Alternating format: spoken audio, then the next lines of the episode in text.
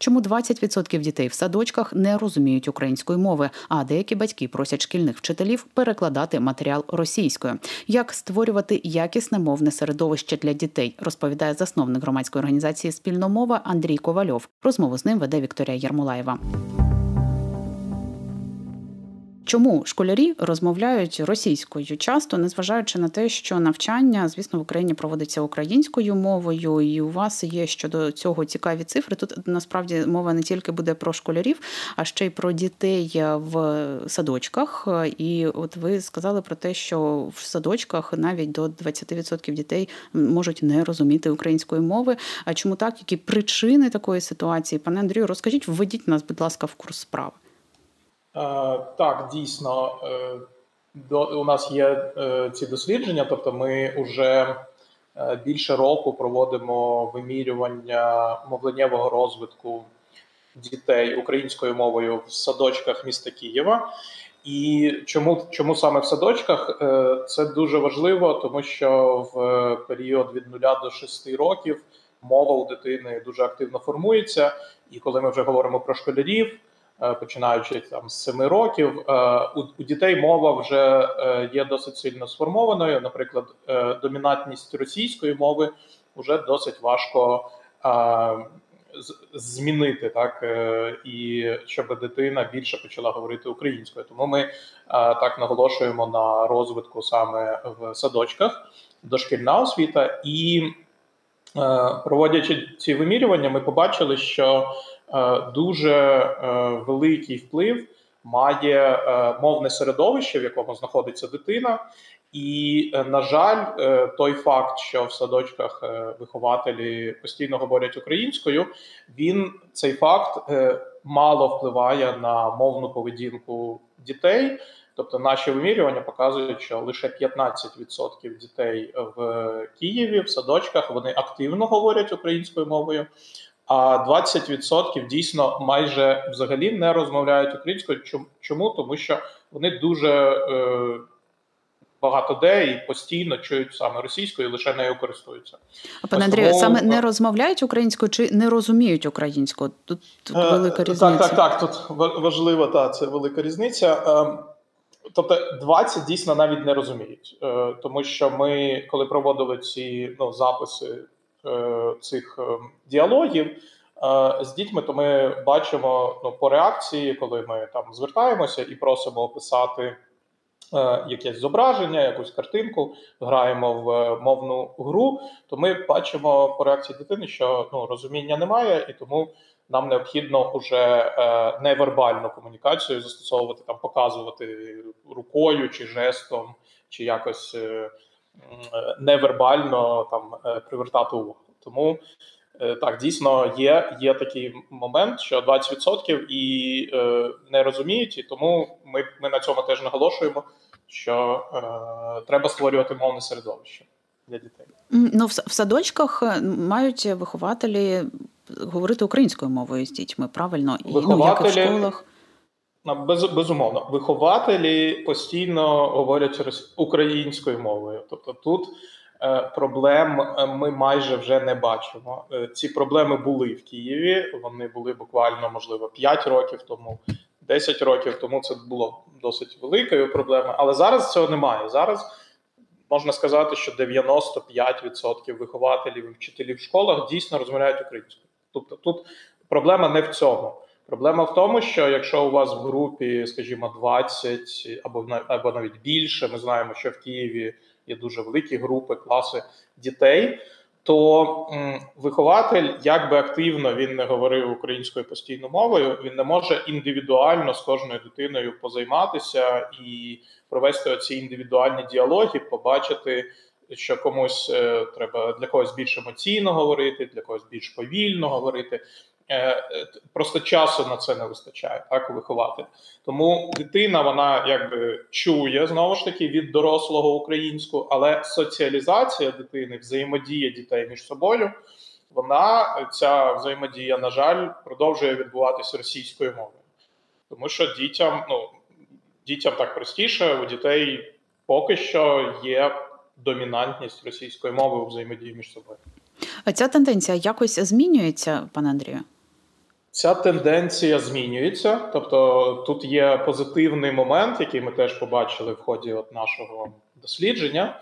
Е, ми попросили е, батьків дітей е, заповнювати таку анкету, в якій є питання щодо мовного середовища дитини, і там якраз одне із питань: чи змінюється ваша мовна поведінка з 24 лютого 2022 року, і ми бачимо, що 60% батьків в Києві це батьки дошкільнят, знову ж таки, так, тобто це досить маленьких дітей.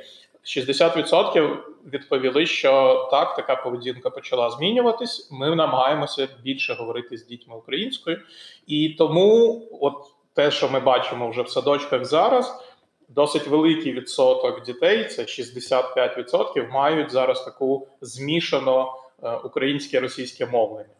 От, от це пов'язано напевно якраз з тим, що, умовно кажучи, два роки тому з ними батьки більше або постійно говорили російською. Зараз батьки починають змінювати свою мовну поведінку, і у дітей такий зараз перехідний етап від е, російської до української мови. Угу. Ну тут, е, мабуть, що важливим є і контент, який споживають діти, мультики, якісь, які вони дивляться. Е, україномовного контенту не так багато, як російськомовного, на жаль. От якщо взяти той самий ютуб сегмент і мультики, і в перекладі їх не так багато українською, але тим не менше, тут важливо добирати дітям саме той контент, який який їм варто дивитись, тому що звідти вони хапають дуже активно і слова, і все інше. Безумовно, безумовно, про контент нам говорить теж кожен другий респондент, тобто 50% респондентів завжди говорять ось цей аргумент наводять. Ну, тут це дуже важливий напрямок діяльності про контент, але ну, на наш погляд, е, російського контенту напевно завжди буде більше, ніж українського. Просто тому, що це більша країна, більша економіка. І тому е, постійно говорити про те, що його більше, так його більше, але нам треба напевно говорити про свій власний так контент і створення українського середовища. І, от, наприклад, що ми почали робити в садочках, це такі розмовні клуби для батьків і для дітей. В першу чергу для батьків один раз на тиждень. Ми збираємося, наприклад, в суботу, обговорюємо якісь задану тему, наприклад, про розвиток дітей. Це дуже актуально, всіх цікавить е, власна дитина. І ось на цих зустрічах ми якраз обмінюємося тим власне контентом, посиланнями або музикою, або youtube роликами і. Е, виявляється, що досить мало це є відомим. Та? Тобто, дуже досить багато батьків вони просто не знають про е, якісний українськомовний контент. Тому отакі зустрічі, такі обміни оцими посиланнями, я думаю, що є дуже корисними і і, і, і, дуже і дуже багато чого насправді відкривають для себе батьки на, на цих зустрічах.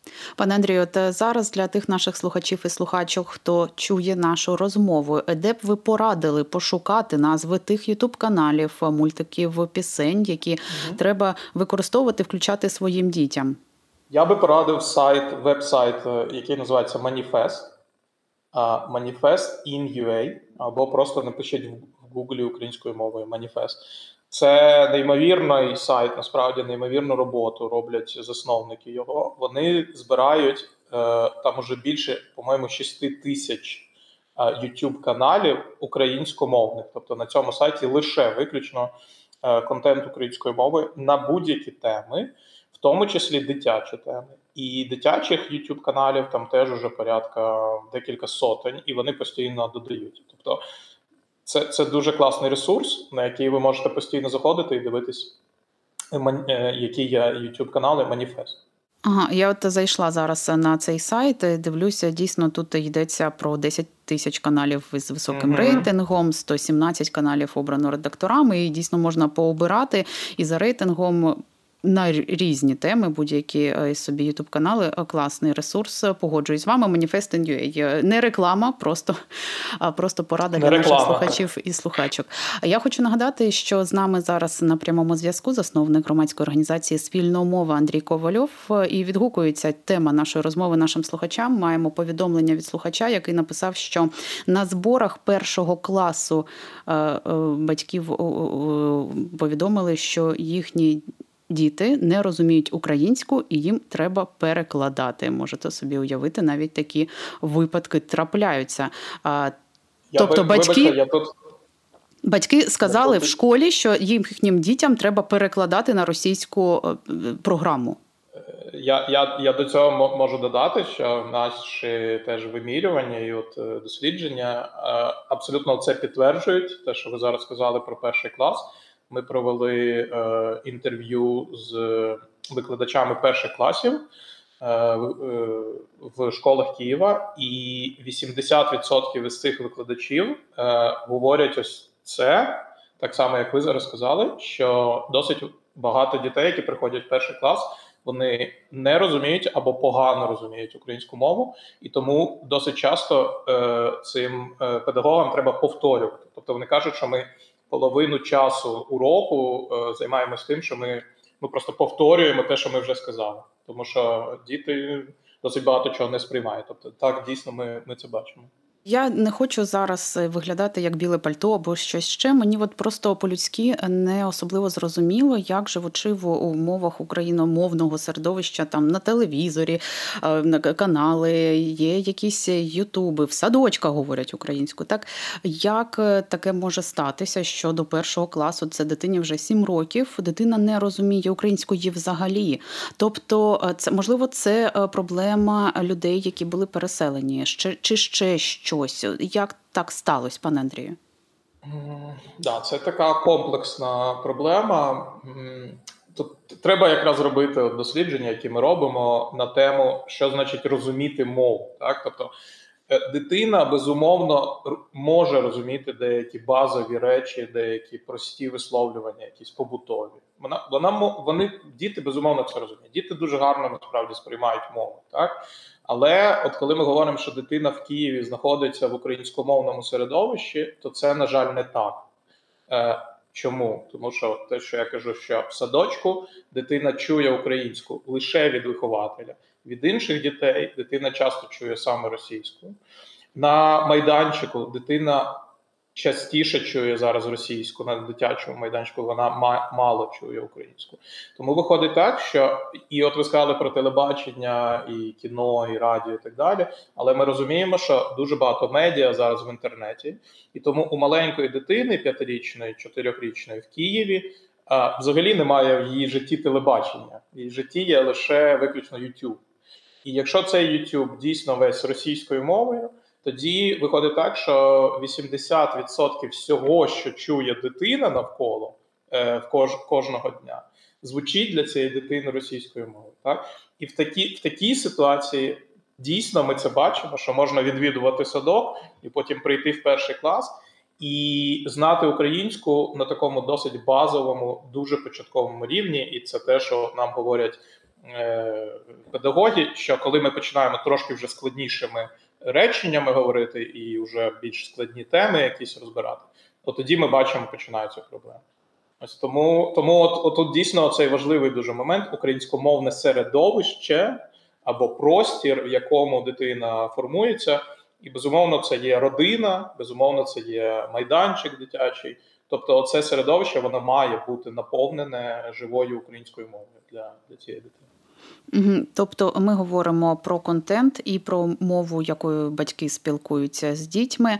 Подекуди дорослим важко це робити, переходити на українську мову, про що теж ми багато говорили. Тут, пане Андрію, я б запитала у вас поради для дорослих. Е, якщо складно, то як покращити, поліпшити цей процес, та й загалом, що тут можна порадити. Е, так, дійсно, досить багатьом дорослим е, теж наші респонденти вони відповідають, що вони відчувають психологічний дискомфорт, тому що вони постійно говорили російською. Так е, порадити тут декілька речей. Я вже сказав про оці розмовні клуби. Я думаю, що це гарний інструмент. Я би порадив ініціювати просто ці розмовні клуби в своєму садочку або в своїй школі. Їх буквально один раз на тиждень можна проводити, і це вже буде підтримка. Е, я би порадив тут проект Єдині. Е, проект Єдині робить е, теж неймовірну роботу. Вони організовують якраз ці розмовні клуби в містах України, в дуже багатьох містах, в Києві, в тому числі. Тому або проект єдині записатися туди, в ці розмовні клуби, або самому прийти до директора садочку або до вихователя і попросити прямо організувати таке. Я думаю, що це буде підтримано.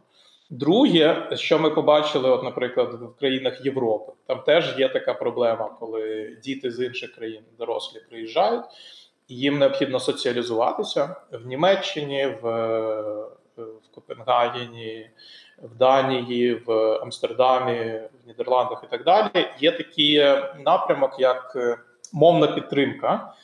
Насправді це дуже просто. Ви просто знаходите одного собі, ну скажімо так, колегу або друга, або знайомого, і цього знайомого можна знайти знову ж таки в вашому садочку. Тобто, якщо ваша дитина, наприклад, е, говорить російською, і ви б хотіли більше говорити українською, то просто знайдіть, е, ну, мовно кажучи, дитину з тої ж самої групи, е, батьки якої вже говорять українською, так познайомтеся з ними і просто там проводьте один теж раз на тиждень, два рази на тиждень такі гуляння, спільні там спілкування, на яких ви би і могли отримувати оту підтримку психологічну від е, від е, тих е, ну, людей, від ваших, можна сказати, колег, дитина яких теж ходить в цей садок.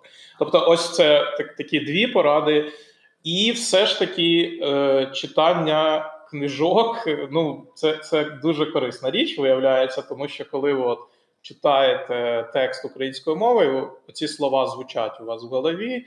Порада третя, її часто теж називають, це читати вголос. Тобто, коли ви починаєте читати проговорювати вголос ці слова, можна спочатку.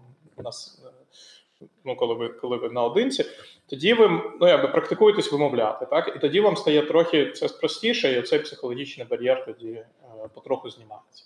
От чому ми говоримо про важливість використання української мови саме вдома, тому що от ви зазначали, що те, що в школах викладають українською на мовну ситуацію, майже не впливає. Можете пояснити, будь ласка, цю думку? Е, ну, ця думка така, що е, діти перебувають в стані такого постійного білінгвізму, е, двомовності. Е, мовою навчального процесу є українська. Діти на уроках відповідають українською на поставлені питання і таким чином засвоюють мову, так е, і при цьому неформальне спілкування дітей між собою продовжує бути російською. Е, це частково підтверджується. Ми теж провели такі маленькі дослідження підліткових мемів. Підлітки вони вони спілкуються мемами, можна сказати. Вони дуже дуже багато використовують таких е, якихось фраз коротеньких або смішних, які от постійно в їх мовленні. Так от ці фрази вони на 90% або є англійськими, або російськими. Тобто лише 10% оцих саме ну, мемів підліткових зараз в Києві звучать українською мовою.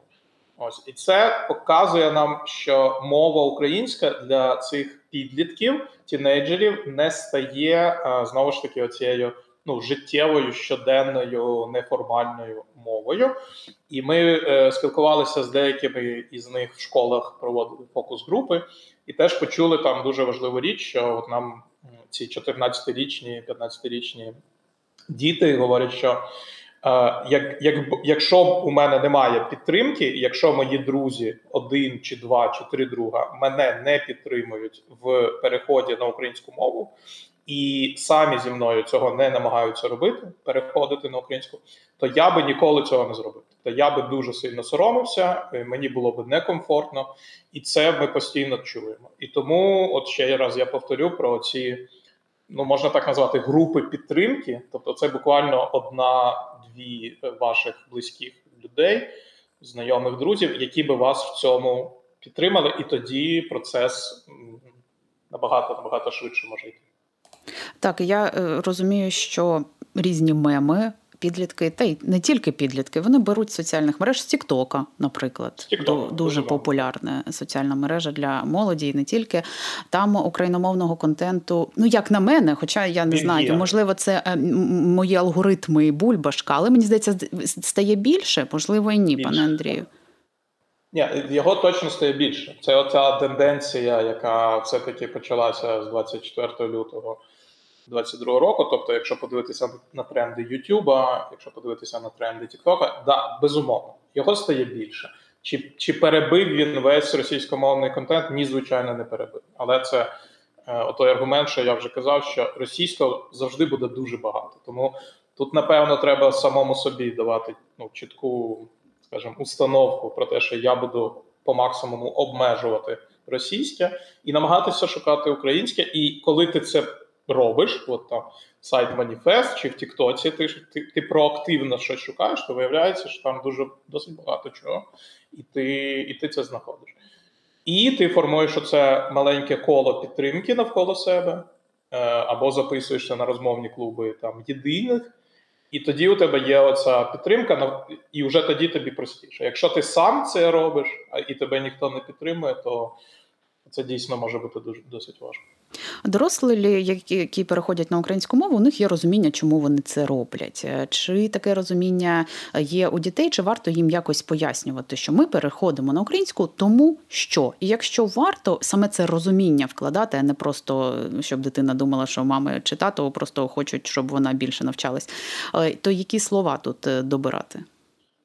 Це дуже важливе теж питання. Наше дослідження теж показує, що у нас є ну скажімо, три групи дітей, да, тобто це діти дошкільного віку від 0 до 6, потім, скажімо, такого середнього шкільного віку. Це десь від 6 до десь 15, можливо, 14-15, і вже більш старшого. Так?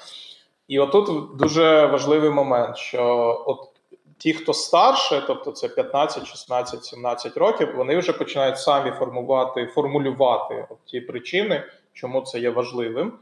Е, ці причини є повернення до своєї рідної мови, повернення до тієї мови, яка була в нас е, насильно забрана Росією, Російською імперією. Е, і діти, ось ті старші, вже таким чином можуть висловлюватись, так і вони вже починають на цю тему рефлексувати. Молодші діти, звичайно ж, від 0 до 6 про це не задумуються. У них немає таких понять категорій. І тому там, в тому віці, те, що теж ми бачимо, досить е, досить важливо просто наголошувати на тому, що українська це є наша мова. Ми живемо в Україні, ми є українцями, е, наша мова українська. Е, Якщо е, якщо діти є інших етнічних груп, так, наприклад, е, поляки або болгари, або вірмени, в Україні є дуже багато етносів, так то тут е, теж те, що ми бачимо, працює, і те, як це можна подавати, це те, що у нас є своя власна рідна, там, скажімо, болгарська мова, і ми нею розмовляємо вдома, але при цьому мовою країни, в якій ми живемо, є українська, і тому дуже важливо знати українську, щоб взаємодіяти, якраз знайомитися, дружити, гратися з іншими дітками і робити це українською мовою. І тоді, ось якщо так це подавати, то воно працює. Ми бачимо, що діти це ну гарно сприймають. Там немає ніяких політичних аргументів. Там аргументи про те, що ми живемо в Україні, і тому ми з іншими дітками намагаємося говорити українською мовою. Такою була розмова із засновником громадської організації Спільномова Андрієм Ковальовим в студії громадського радіо працювала Вікторія Єрмолаєва.